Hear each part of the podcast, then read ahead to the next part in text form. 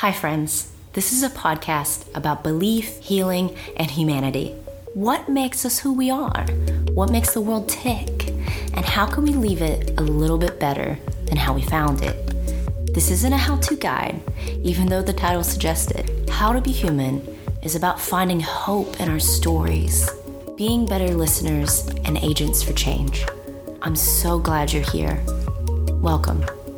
This is How to Be Human. Hi, everyone. Welcome to How to Be Human. I just want to take a deep breath for a moment. Many of our lives have changed since the last time you've heard an episode from me, and many of us may know individuals who've been affected by COVID 19, and for some, we may know individuals who have lost their lives to COVID 19. I want to acknowledge that in today's episode, we will be talking about COVID 19. Perhaps a portion of our conversation today may feel like too much. I want you to know if that's the case, that's okay. If at any point today while listening you feel anxiousness stirring in your body, take a pause and ask yourself Do I need to come back to this? I want you to take care of yourself and know that checking in is one way to do that during today's episode. Peace to you all in this uncertain time, friends, and may today's episode bring some sort of knowing that you're not alone in this. Today's guest is Reverend Benjamin Perry, who is the Minister of Outreach and Media Strategy at Middle Collegiate Church in New York City. Previously, he worked as a Deputy Director of Communications and Marketing at Union Theological Seminary and as an editor at Time Incorporated. He's an award winning writer, and his work focuses on the intersection of religion and politics. His byline has appeared in outlets like Slate, The Huffington Post, Sojourners, Bustle, and Motherboard, and he has appeared on MSNBC, Al Jazeera, and NY1. He holds a degree in psychology from SUNY Geneseo and a master's of divinity from Union Theological Seminary. And you can follow him on Twitter at FaithfullyBP. Thank you so much for being here today, Ben. I really appreciate it. Thanks for having me. First, I ask all my guests if they'll share their pronouns, and, and I usually ask guests a fun fact about themselves that they might want to share. And I want to carry on with the tradition today. Um, share your pronouns with us, maybe some fun facts, and maybe some things that you've been finding joy in in this moment, if possible. Sure. Uh, so I use he, him pronouns. My fun fact is I once went skydiving with my grandmother. Oh, wow. Uh, my brother and I went when I turned eight, uh, when my brother turned 18. And after we got back, we were telling my grandmother, and she was like, Why didn't you tell me? I always wanted to go. And I was like, uh, well, it didn't occur to me. And so then the next year she said, so when are we going? And I, I said, uh, I guess I guess soon. and so we went we jumped and we uh, my brother and I jumped first and we are on the ground and uh, my grandmother comes floating down and she lands and has this big smile on her face and she I was like so grand what did you think? And she says uh, I, I, liked it. It was really fun. I, I don't get what all the rush is about.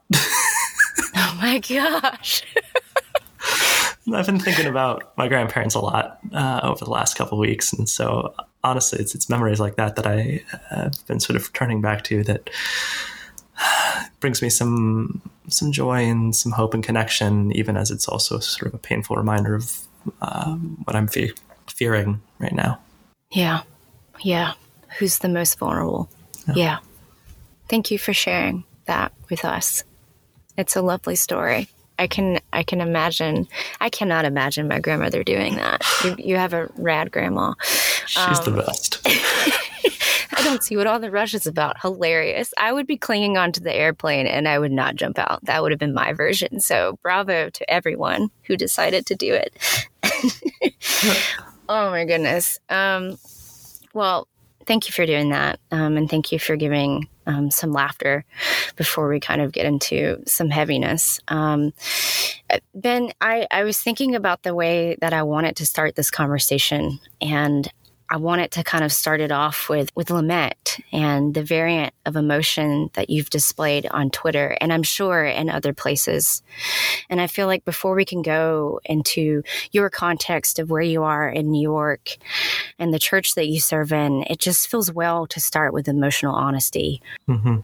And I, I, really am interested, intrigued to hear from you on, on why being transparent and how you're feeling um, especially as a clergy member, is so important right now. Yeah, it's, such. I find myself coming back again and again recently to uh, the story of Jesus and Lazarus, um, and Jesus coming to Mary and Martha's house, and his first reaction being weeping. Jesus wept, and I feel like right now, one of the most important things we need to do is just be honest with our grief and understand that that grief is a prayer, and understand that that grief is a huge part of, of what makes us human, what makes us connected to the people around us. Everything that we are are fighting for starts with that recognition that we are inextricably connected from our neighbor. And so when I see my neighbors sick and dying, and I feel that is not something to be ashamed about. It's not something to run away from. It is that reminder that that we are human. And this is that stirring of the spirit, that voice of God speaking within us. That that sometimes tears are our first and best prayer.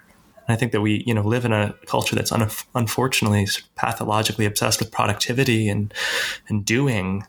Uh, and so it can choke out those moments of feeling and make us feel like our emotions are something to be ashamed of, uh, that they're you know a sign of weakness. Um, I think you know speaking as a as a man, particularly for men, um, you know this this understanding that oh to be masculine is to to be stoic, to not feel, um, and so yeah, I try to be really honest with how with the emotions that I'm experiencing, uh, in part because it allows me to be a better minister to you know, to congregants and people in my life um, who are also feeling and affirming that in them, but also just I, I think it's it's a real huge part of being human. Yeah. Yeah. Thank you for, for sharing that. Um, the, pr- the productivity component, um, I, which is a, a, part of capitalism. Yeah. What have you been doing personally, um, in response as a minister and, and just as a human being to kind of quell the the notion of well now I have to really churn out content. Now I have to be really protective. Um, I'm, yes. I'm, curious to hear how you've been wrestling with that and that tension, or, or what you've been doing to soothe that. Well, and it's tough because a, a big part of my job at Middle um, that I, I, literally just started in February, um, so I was you know pretty new there, and uh, a big part of what I do is is digital ministry, and so of course as we hit this moment of social distancing, you know, the amount of work that that my team and I are doing is uh, ramped up considerably as we've moved everything virtually, moved everything online. All of our services are happening virtually now. All of our programming is happening virtually, um, and that's really important. And it's offered you know opportunities for for folks to connect and still be spiritually connected, even as we've you know, socially distanced, as uh, Minister Jacqui Lewis says. Um, but that's also just a it's a lot of work and so i've found myself you know getting ang- like yesterday i just had a moment for like an hour in the morning when i was reading that new york times article talking about uh, how overwhelmed the hospitals are right now and describing mm-hmm. you know patients sharing ventilators and i I just started crying and I didn't stop crying for an hour. Uh, I, the whole time I was like, I have all this stuff that I'm trying to do. I have all these things I need to get done. And I was getting mad at myself for feeling, and then I was getting mad at myself for getting mad at myself. it's just yeah. this, this, spiral yeah. of, uh, yeah, of, of capitalism getting in your own head and, you know, preventing you from being a, I mean, one of the things I love about being a minister and, and working in churches is that if, if anywhere we can model better balance between work and life, between productivity and reflection, spirituality and prayer. It should be churches. Um, and you know, if if I can't start by by carving that space for myself, how can I then you know ask you know congregants or uh, you know friends or others to to do the same? Um, and so I've been trying to you know do more yoga. I've been baking. Um, yeah, my uh, my wife and I and my brother, we all live together. Um, we've been, you know, making a lot of communal meals and uh, sort of laughing and trying to you know play board games and make music. Uh, my brother and I uh, played music a lot as a kid, um, mm. and I, we've found sort of coming back to that being a really sort of joyful place. But I also don't want to make it sound that like those things have have allowed me to achieve some sort of you know calm or equanimity. I, I think that they've been at best ways that I can sort of keep things somewhat in check and keep my anxiety and my fear from spiraling and keep my uh, you know emotions like me being in touch with my emotions rather than them sort of you know controlling me. But yeah. uh, yeah it's a it's a tenuous balance to to put it mildly. How um how exhausted do you feel right now? I'm really tired yeah. and it's the combination of of like just the exhaustion of just having a lot more work and that just you know being tiring. Um, but also uh, yeah the the emotional weight of just reading pain suffering death day after day and then the layered anger of watching an administration risk folks lives it, it yeah i'm i'm i am shot my nerves are shot my emotions are shot i keep crying sporadically and intermittently with very little provocation. Um, uh, yeah, I'm I'm exhausted. Yeah, I um, I think it's uh, the NAP Ministry. Have you heard of the NAP Ministry? I have.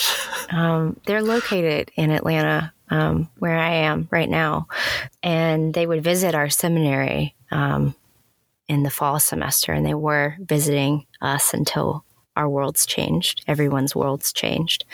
And this idea of rest being resistance has been something that has not been easy for me to accept or, or fold into like my normalcy pattern of what I do with myself. But I've been trying really hard to, to view rest as, you know, my resistance to, to the things that I can't control right now. The yeah. rest has come not easy. Um, and and the whole pattern of getting mad at being like, well, I didn't rest enough, so I'm mad at myself for that. Like the whole talking myself through. Well, you got five hours. Like that was dope. Congratulations. That's more than some people. Um, and then there are nights where like I haven't slept at all. Um, mm-hmm. I, so just to give um, and I don't think I've mentioned this on the show previously, but I was a journalist for seven years before um, going into marketing, which is what I do now. And I'm now in seminary as well.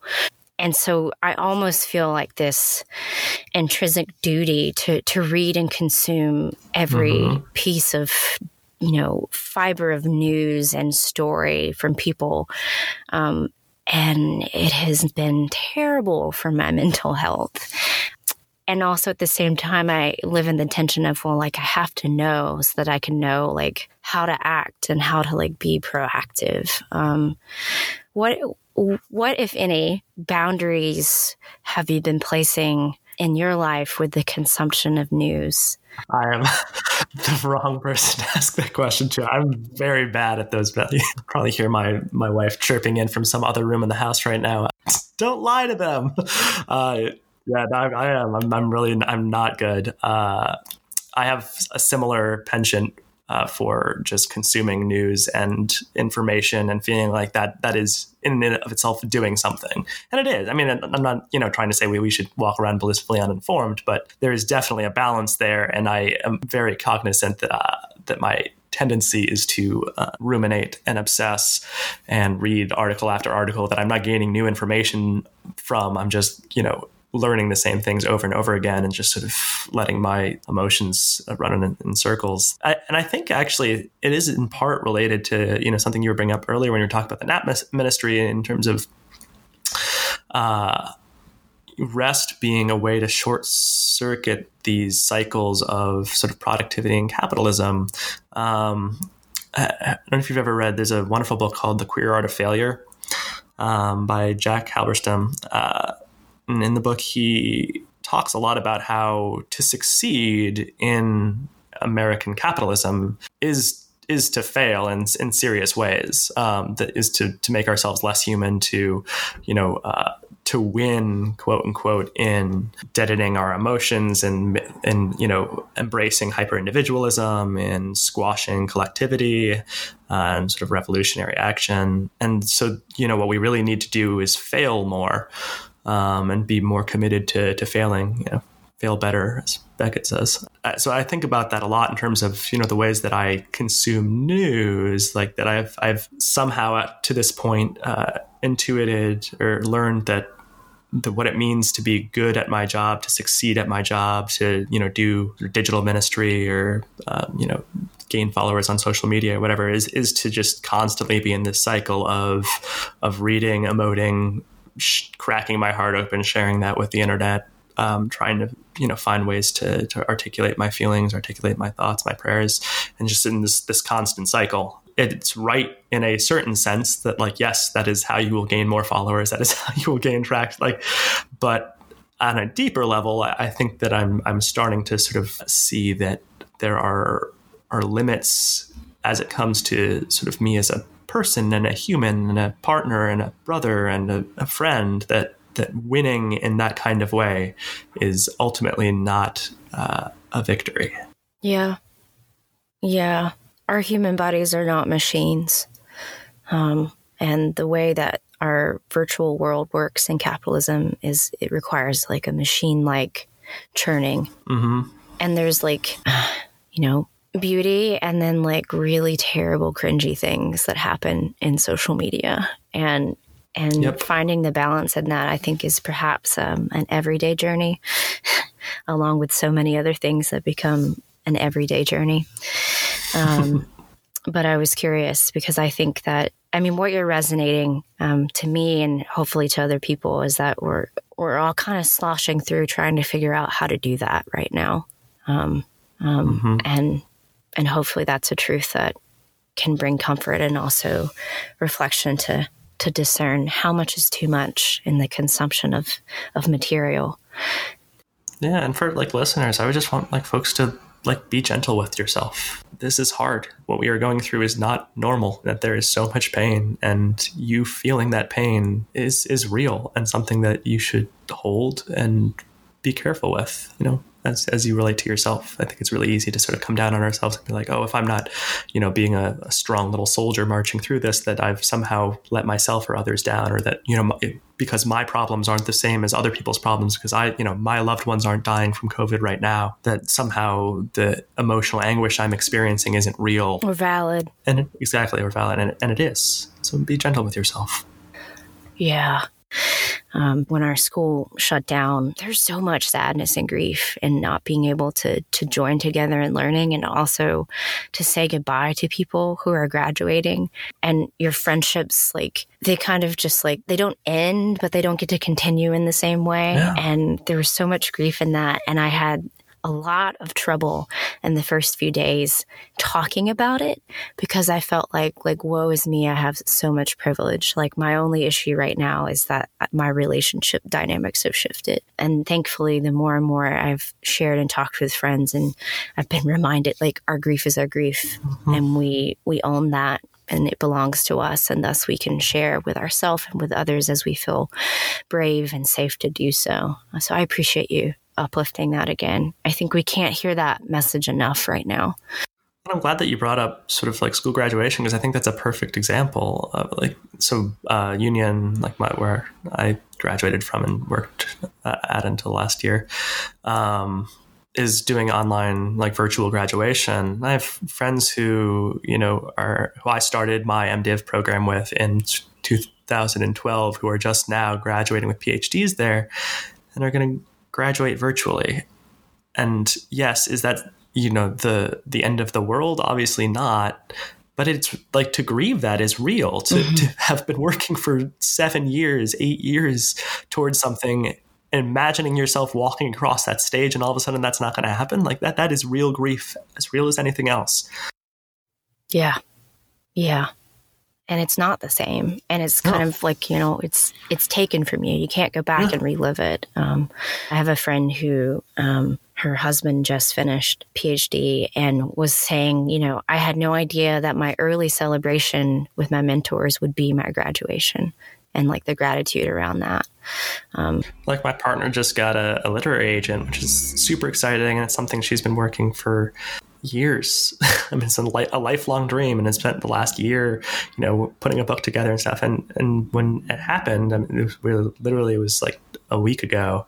She was feeling like she couldn't celebrate because that would be wrong or that you know she can't be joyful amidst so much pain. And i feel like all of those things are, are, so real right now that people feel like they can't celebrate if something good happens. People feel like they can't grieve if you know what has happened isn't bad enough to be you know grief worthy tm and just so much of like this policing of our own emotional state that is ultimately self-destructive. Yeah and the policing of our emotional state is a part of our deeper um, systematic uh, binding mm-hmm. and what we've been raised in. Yeah. Yeah, we, we can celebrate, we can grieve, we can feel all of our emotions. Um, and I think that we need to. God's big enough to hold it. Yeah, amen. Um, I want to hear how your community at Middle Church has been impacted by by this pandemic, and if you're willing, um, and you've kind of shared a little bit along the way so far, but um, how this has impacted your family as well.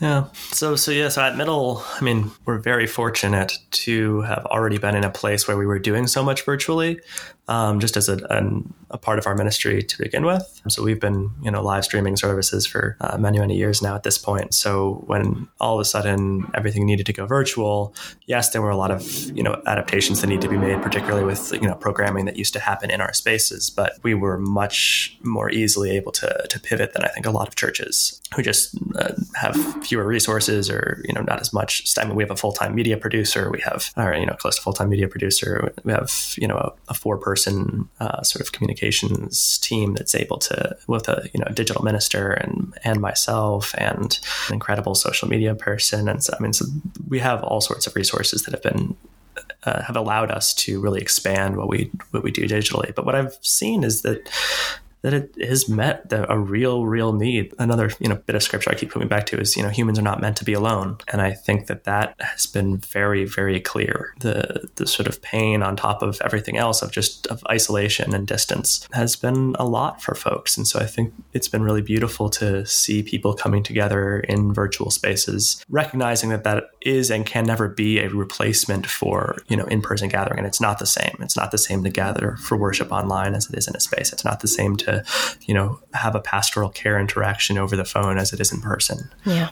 It's just not. And yet it, it's beautiful. And so watching, you know, like last Sunday we had 40 ish folks in their sort of 20s and 30s coming together talking about how we can exercise ethical leadership right now in this moment. Um, and like those kinds of gatherings have been really beautiful watching people sort of hold each other and uh, you know, minister to each other. Uh, it's it's been really incredible. Um, and then uh, it's just also been a lot of you know pastoral care. Of, you know, we've been calling every member of the church um, to check in with them and, and, see how they're doing. And um, and it's interesting. I don't, I didn't know a, a ton of people because I'm still I'm, I'm only you know been here two and a half months, and so a lot of the people I'm calling I don't really know very well, um, I may have met once or something, but in some of them I've you know never met. It's interesting getting sort of a cross section of New York community that way. So I've talked to people who have COVID right now and are really worried and scared. I've talked to people who have had to lay off all the workers at their company. I've talked to people who have just been laid off. I've talked to people who uh, have loved ones who are sick who they're really worried about. And trying to just sort of hold all of that is tough. I think I mean not just for me obviously, but for for people. One of the things I've been seeing is that no one is spared. There, you know, the the angel has not passed over any house. If it's not someone you know who has a, a loved one or a friend who's sick, I mean, and I'm speaking particularly in New York right now, where there, yeah. there's just so much. I don't know anybody who doesn't know somebody who's been laid off, particularly in a city that is so expensive to live in. The anxiety of that um, would be a crisis at any point, you know, let alone in the midst of a, a pandemic. But then, yeah, I'm, you know, talking to, to doctors and nurses who you're just sharing like their their feelings of of being scared, and that's that's scary to listen Yeah. to you know, nurse saying, "I'm I'm really scared right now." Because those are your leaders.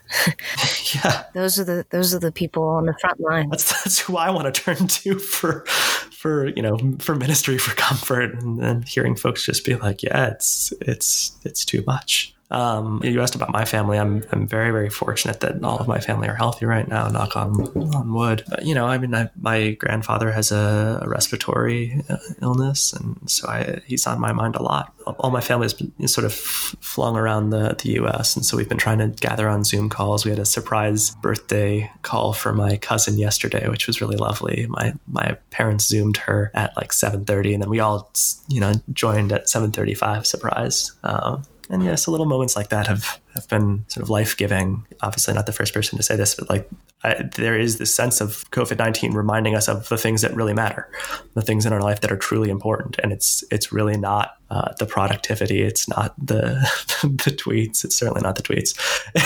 it's it's the people I it's the people I love. It's you know my wife, my brother, my my family. Um, that that sort of reminder of, of how blessed I am to have so many people in my life who I love so deeply. Um, sort of the, the tinged anxiety and fear of of losing them is also a reminder of just how much they mean to me. Yeah.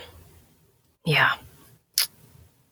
I'm having a small tangential thought of what a practice would look like where you write down every day what really matters to remind and and and kind of center down in and i think i will do that now um, as my own like that. practice.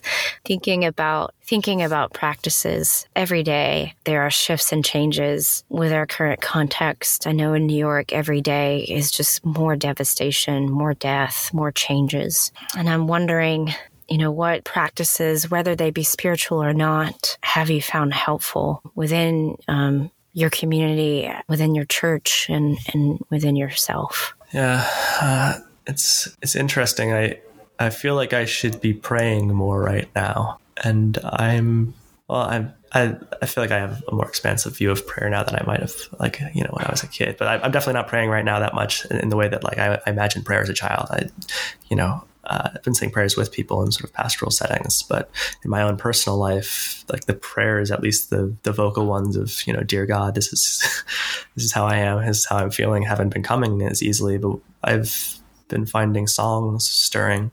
I've been finding stupid little jokes that I can play on my wife and my brother, and like and we have. Oh my god, we bought this this creepy Victorian doll oh my goodness my, my, my, my best friend who also lives with us, but right now is at sea. He's in the Merchant Marine.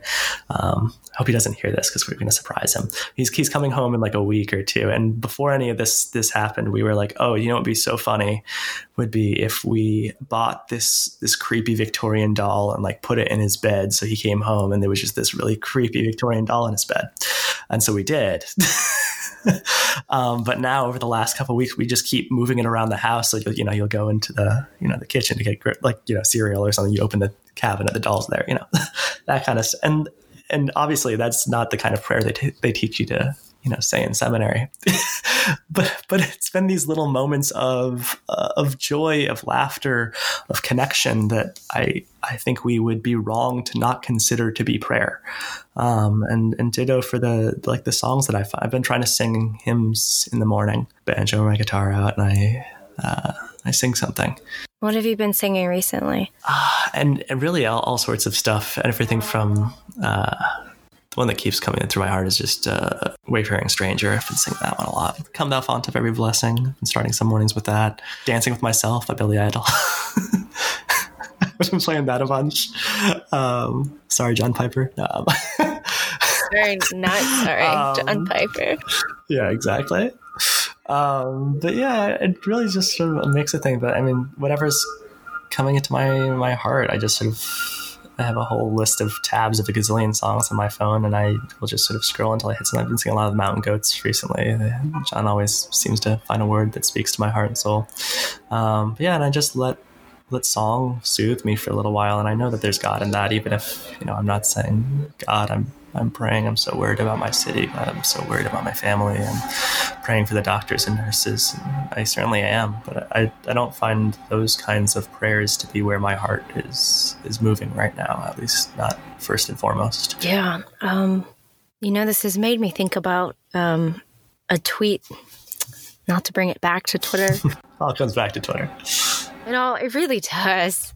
I saw a tweet from someone who's um, in the Anglican tradition asking a question, posing it to other Anglicans, but the question was about, you know, if you can do virtual communion. And of course, um, being a, first year in seminary, I'm deeply embedded in Old Testament right now. Sorry for anyone mm-hmm. who's like, oh my gosh, I don't want to talk about Old Testament right now, but I thought about, you know, the Israelites having to to question everything about their religious practices and how those had to change. There wasn't a temple to go and purify. There wasn't a place to to mm-hmm. celebrate and I, I, I have found comfort in that. Um, see, I'm getting emotional. But see, you talked about getting emotional. I'm gonna get emotional. there is, there is comfort in that there's uh, one, it was like it just popped up in the lectionary last week. But there's that one passage where in Numbers, I believe, where they're they're wandering through the wilderness, and the, the Israelites say to Moses, "They're like, what you you brought us here to die?" And I just I love that that like that moment of just sheer humanness, just just coming right through the page where you're like, oh yeah, that's that that is that is people being human. Like, come on, Moses, we could have died in Egypt if we were gonna die. and yeah, I think the the the the tears that we cry in the wilderness are are are deep prayer. Yeah, I think about that, and maybe it's just me, but it gives me freedom to to look at worship differently right now. Um, what can what can this moment mean for us in reframing what worship can be, what it can look like, what is holy, what is prayer, and inviting God into spaces that Otherwise, we would have never thought our spaces that perhaps we've framed as holy before. One of the things that I've loved that we've been doing at Middle more, um, and, and, part of this is just a function of like worship moving digitally, is that we've been crowdsourcing more things. So it's not just uh, you know us playing footage that we have of like hymns uh, that were shot in the space, or us uh, you know having just like ministers or other you know folk just speaking direct to camera that we've been eh, crowdsourcing all sorts of prayers and passing of the peace and uh, spoiler if you tune in the coming weeks there are going to be some some musical numbers and things. Um, and, and i really hope that you know churches are attentive to the ways that that worship is moving and shifting right now because they may be ways that you know even as we move back into physical spaces that we should be attentive to like the multiplicity of, of voices in worship the you know the the true communal uh, production of worship um, is I think a hallmark of all uh, good worship experiencing experiences, and also some of the, the I, I love those videos that are floating around of you know ministers trying to use face uh, you know, uh, Facebook Live for the first time, whatever, you know, getting some of the the filters and things will accidentally pop on. You know, like the ministers, you know, offering the Eucharist with a you know a, a silly hat or something, and people laughing and and just that freedom and that that sort of lack of seriousness that sometimes comes with uh, a digital space is uh, is a sentiment that I think we would do well to, to carry into worship in other times. Yeah. I, I'm thinking about the one video of um, uh, somebody had like the googly eyes and they were doing Eucharist and they had no idea. And, you know, and there, there it's, it was an, um, an Episcopalian priest. So they had on the full, full garb with the googly eyes. And I was like, this is just the best thing I've ever seen. That's beautiful. I, God, God is laughing. just somewhere yeah, she's super and happy. I'm like, thank you for this moment. Shifting toward the systemic issues, the pandemic showcases. Mm-hmm. You've been a constant voice on Twitter, especially, at least for me, in naming just how broken our systems were before this crisis struck. Yeah. And I just want to read the end of a tweet that you tweeted this mm-hmm. morning in response to um, an article about President Trump denying the New York governor more ventilators. Um, and I just want to read this line. Um, I live next to Columbia Presbyterian Hospital. Last night, all I could hear were sirens, each one a prayer, a desperate plea God, hear us, heal us, and deliver us from evil. Um, I want to ask you um, what goes through your mind when you hear me read this tweet back out to you? Yeah. What goes through my mind was lying in bed last night just just hearing the sirens was haunting.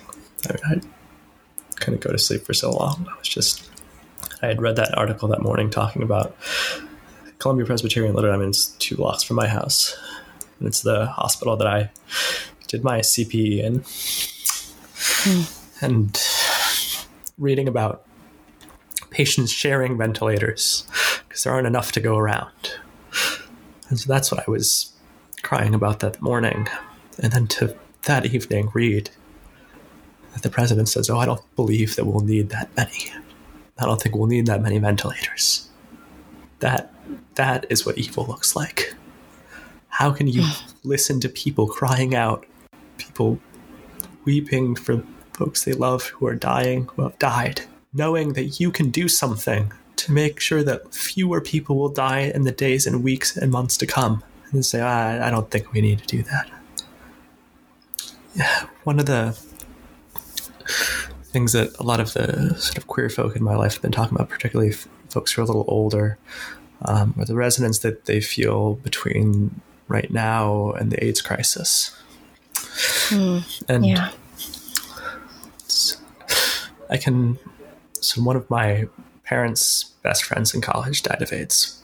Um, I remember them telling me about that as a kid because there are all these photos of you know I, I I met him when I was, you know, two years old or something, you know, uh, you know, being on his, his lap playing the piano and stuff. You know, he was a constant fixture in a lot of my parents' stories and things. And then as I got a little older, they told me that he died from AIDS. Then as I got a little bit older, I and I started reading about, you know, that period. I, I couldn't understand how the government could be so calloused in the middle of a crisis that was killing thousands of people. I didn't understand, and I still, I mean, I still don't understand.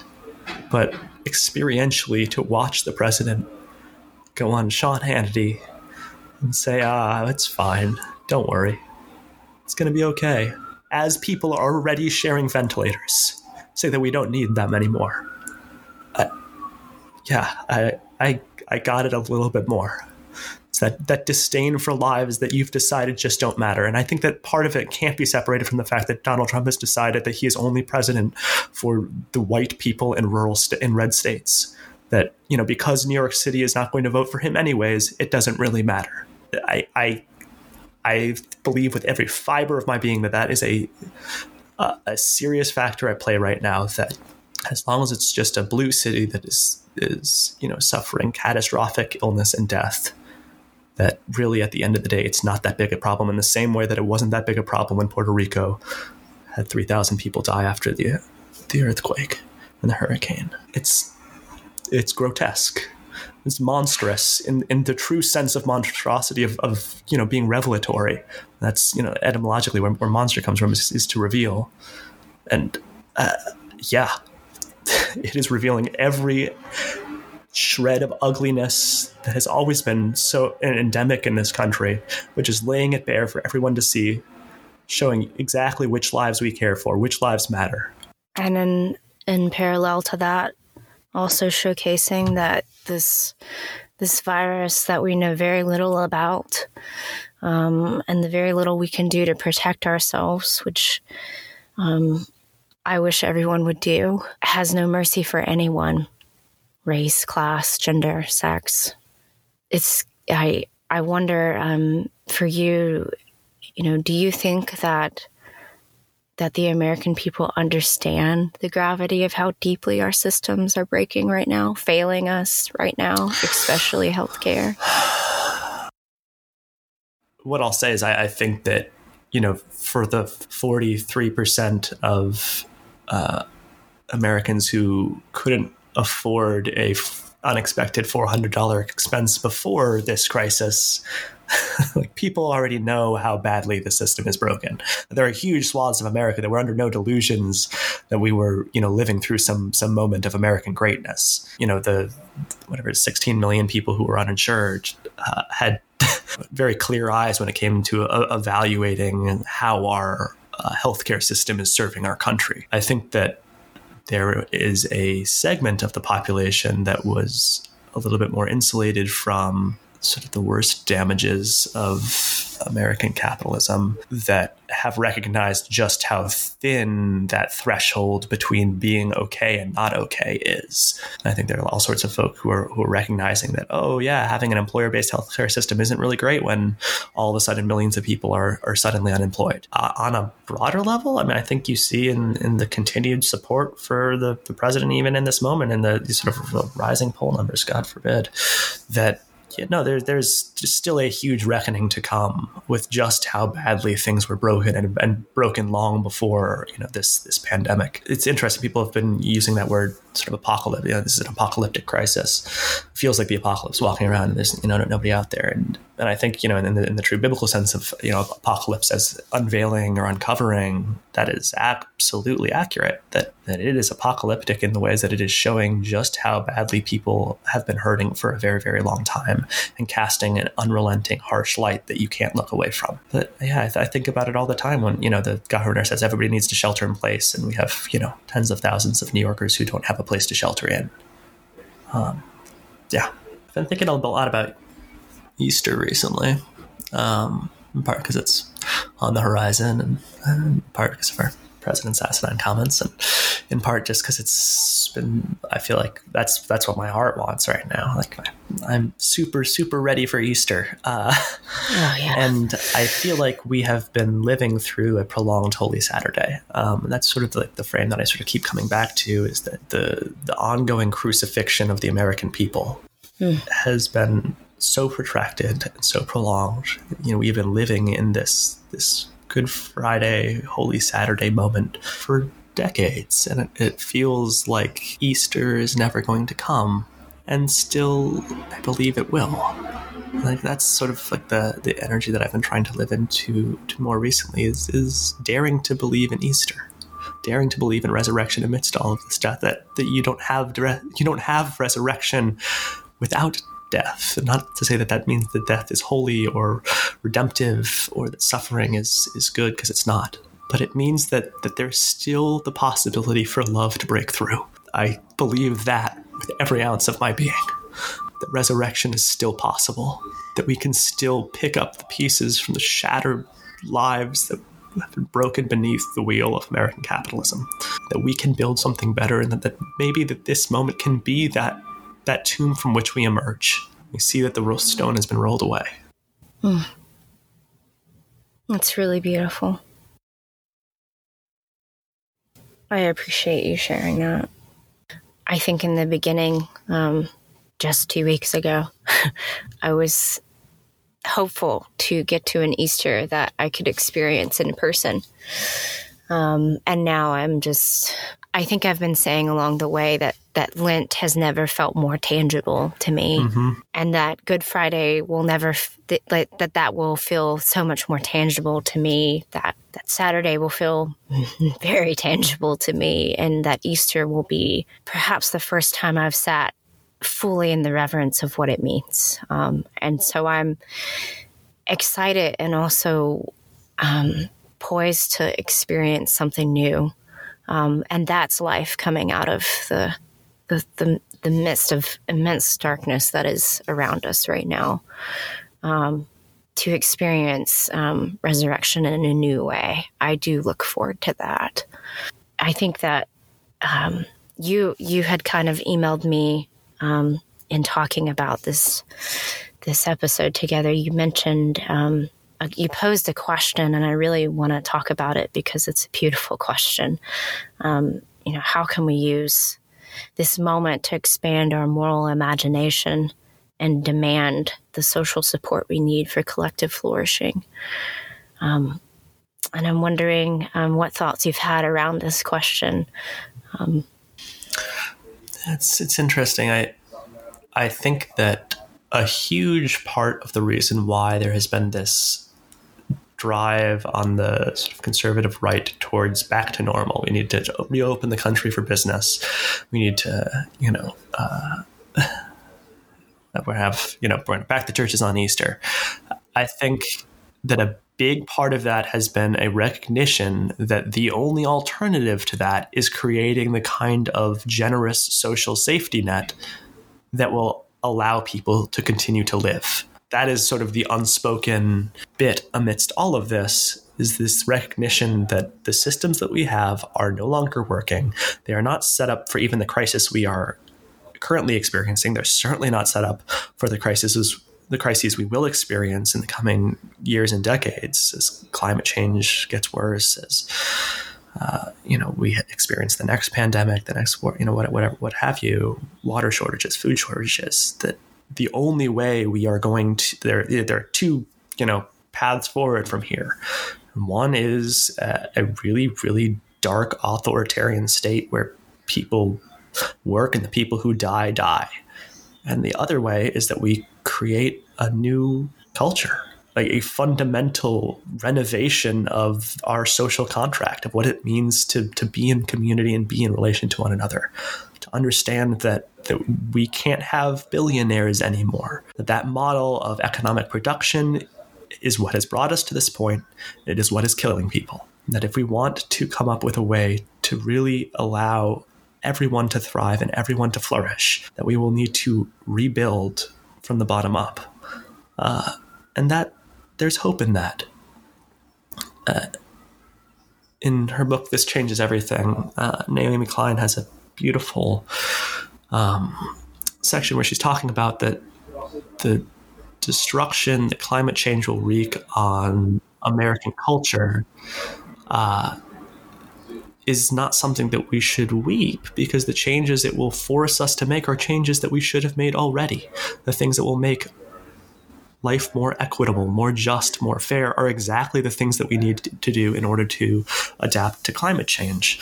Um, and I think about that in terms of you know this pandemic as well. That the kinds of changes that we will need to make to to our system in order to ensure or that you know, we can avoid sort of worse pandemics in the future, that we can avoid worse suffering of all sorts in the future, are you know shifts from an individualistic mindset to a communitarian mindset.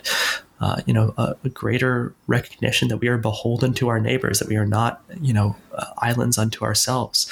Like these are, th- that's the gospel, and so if we're gonna, we should be rejoicing to to be living through a moment where where all of a sudden that is not only possible but necessary. Like that should be the galvanizing force that brings people together from all over the place and says, you know what, the pain that we have experienced does not have to be forever. I keep thinking about um, Toni Morrison's um, "Beloved" and the line um, in "Beloved" where the line is um, something along the lines of they could only have the grace that they could imagine. Yeah.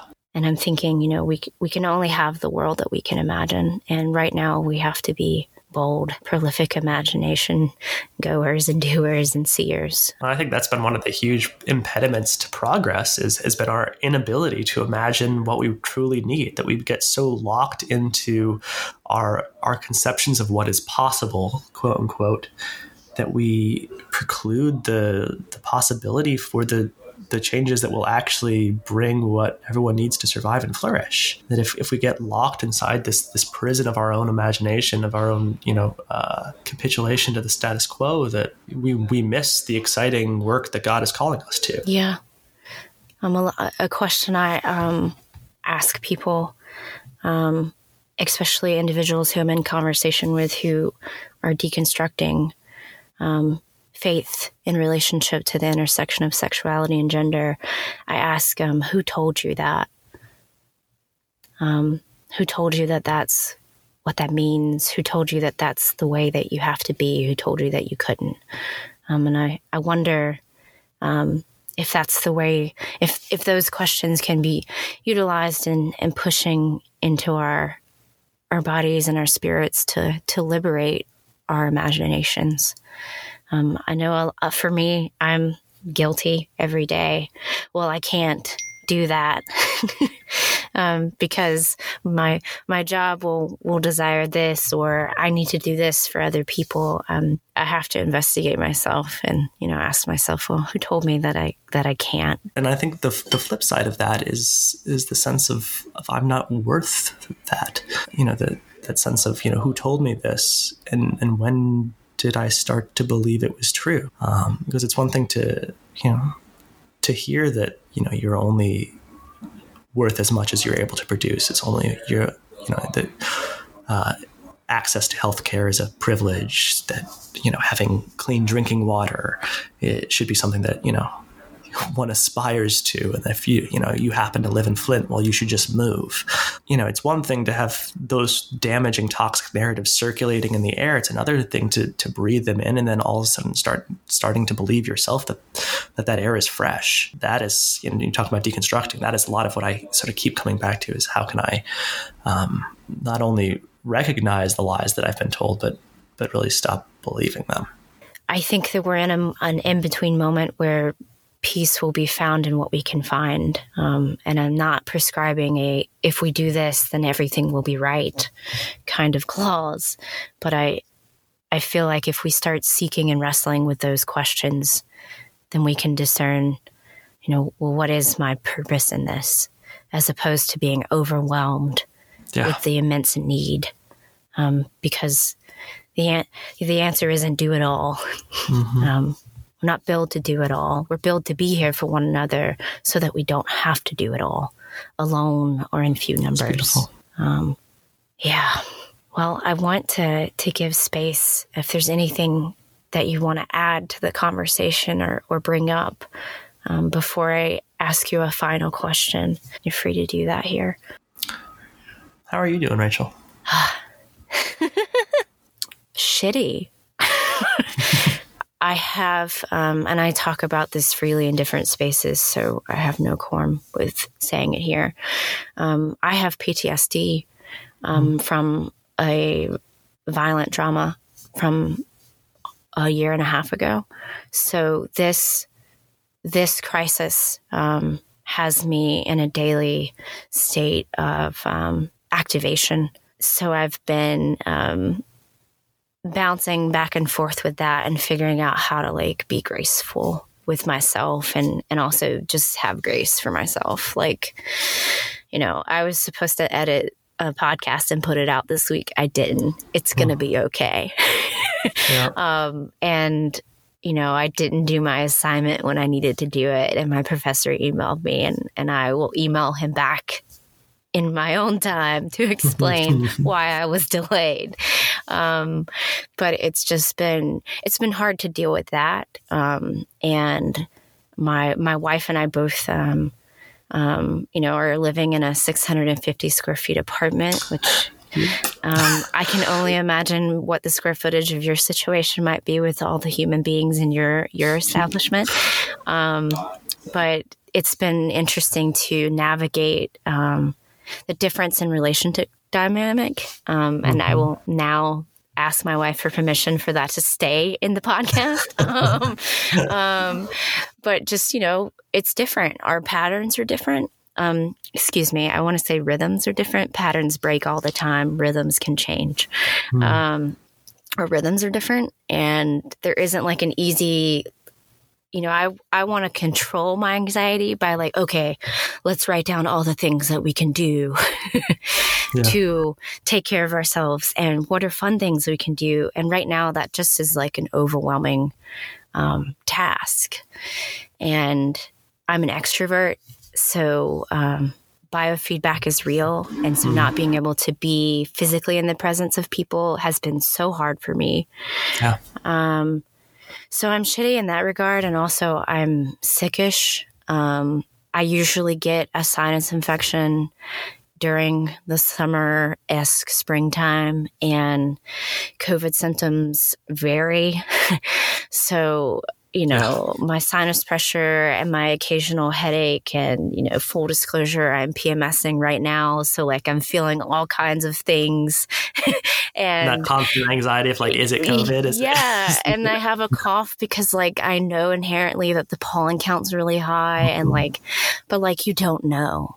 So, the mental warfare in that for me as a person who has all of this compacted trauma anxiety is really fucking hard.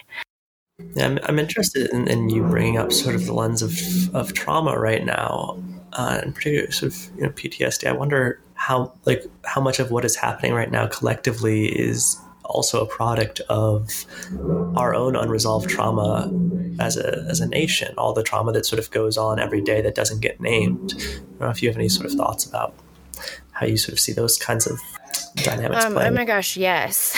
the first answer is yes.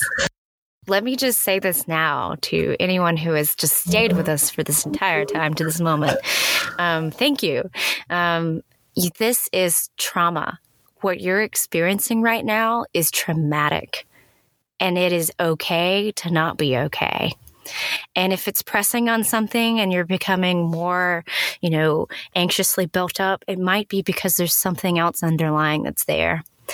And explore that. We have a lot of time to do explorations right now.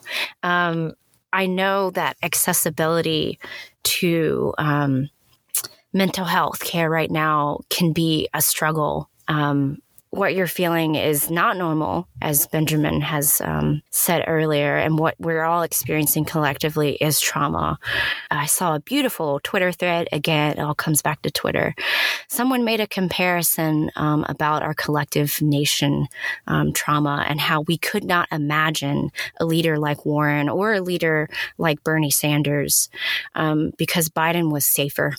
Mm-hmm. Um, and Biden was a person who could um, who could stay in the safe lane so that we couldn't be any more traumatized or shocked or, you know, we just needed to get out of this era of Trump. We, we need someone that can do that. And we are just too afraid and too scared that someone who's that radical can produce that for us because we can't see that radical because we're in fight, flight, or freeze mode right now. Um, we've been under the leadership of someone who only cares about the upper class of upper class white needs. Mm-hmm. Um, and that's trauma. Um, and and repeated from the ways that your wages may be um, slashed or that you may have been laid off before this from the ways that you have fought for health care and the prices have increased that's trauma.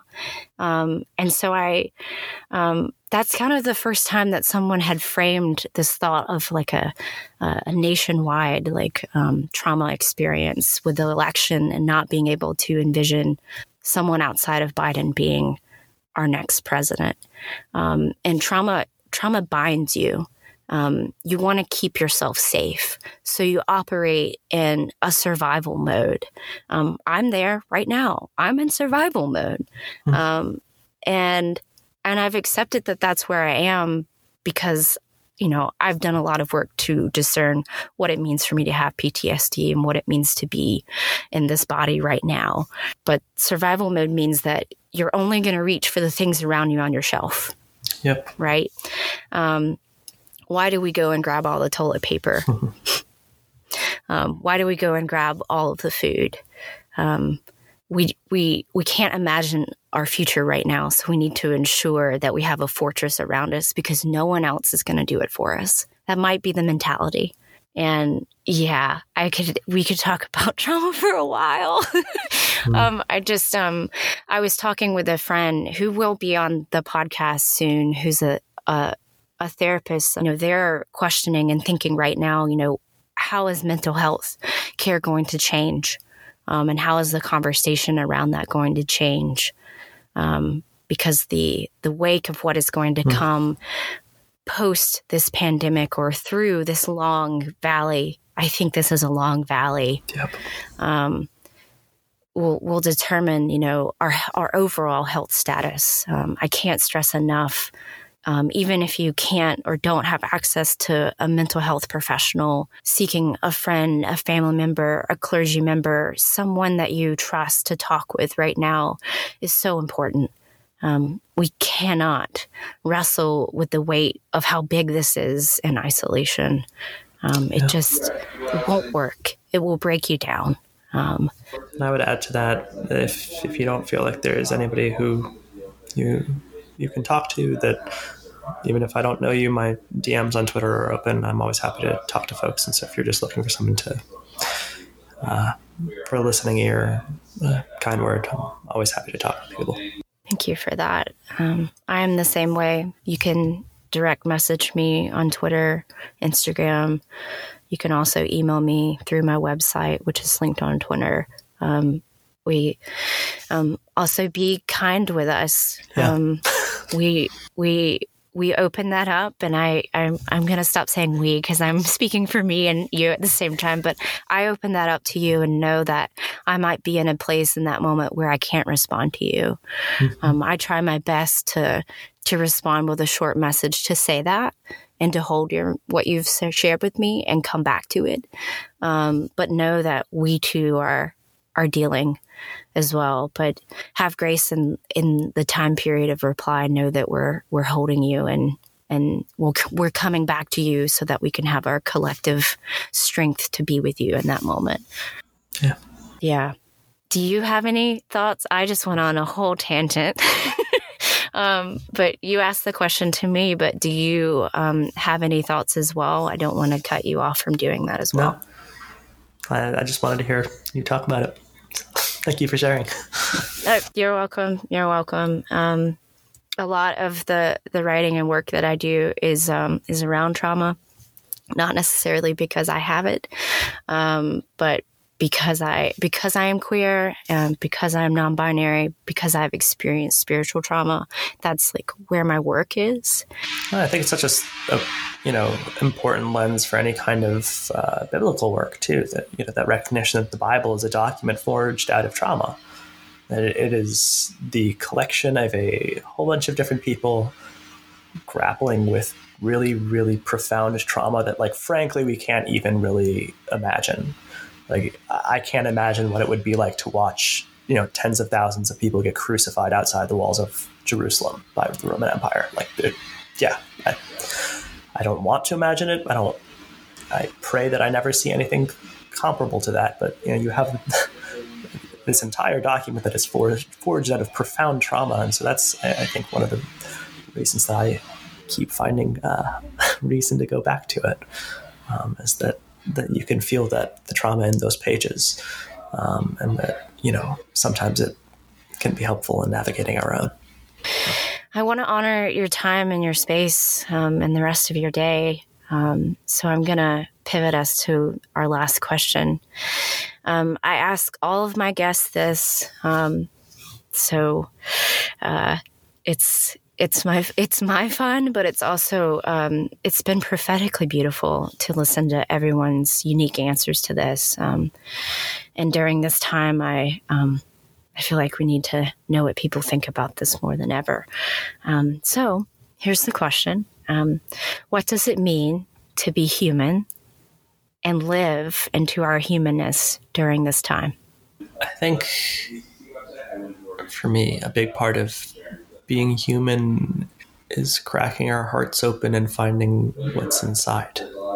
It's interesting. I I was so dead to myself for so long, um, for a number of reasons that I won't go into now. But uh, you know, by the time I got to seminary, I don't think I had cried in like at least five years.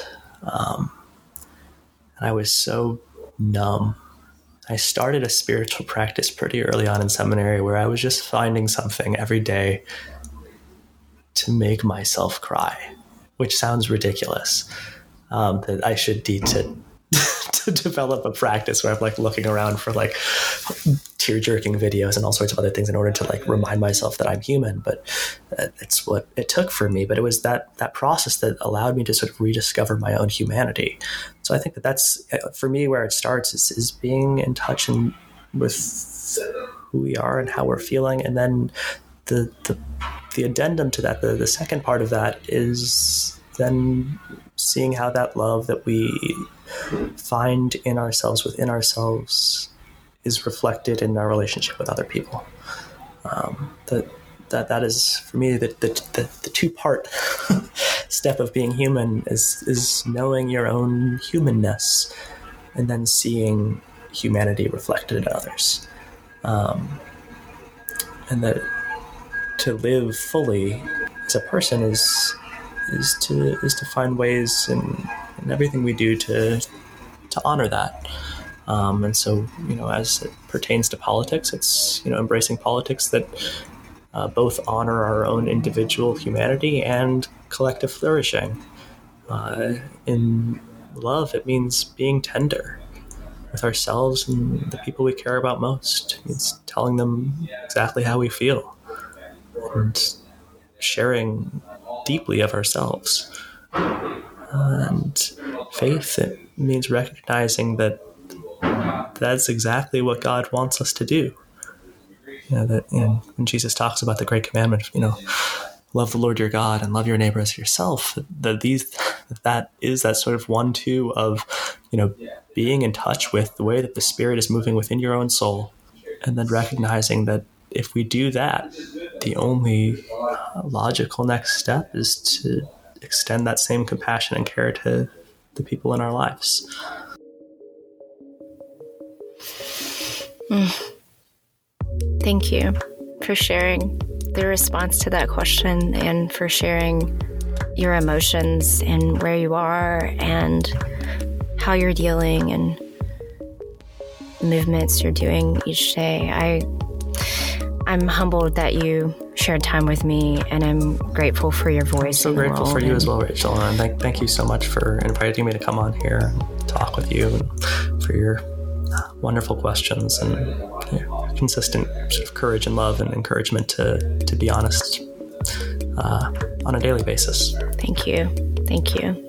Um, I want you to share with folks just one more time. Um, where they can find you and also where they can find um, yep. Middle Collegiate Church. So I'm uh, Benjamin Perry. I am the Minister of Outreach and Media Strategy at Middle Collegiate Church in Manhattan. Um, it's down in the East Village. It's a wonderful church. Whenever uh, we're back to, to being in person, if you're in New York, uh, love love to see you there. Um, online right now, you can find us at middlechurch.org. Um, we're streaming all of our services and have a good calendar of virtual programming that you can check out if you're looking for community and connection. Um, you can definitely find it there. Uh, and then for my own sort of daily musings and stuff, you can find me on Twitter at faithfullybp. And uh, I look forward to connecting with you. Thank you. Thank you for being here. I really appreciate it.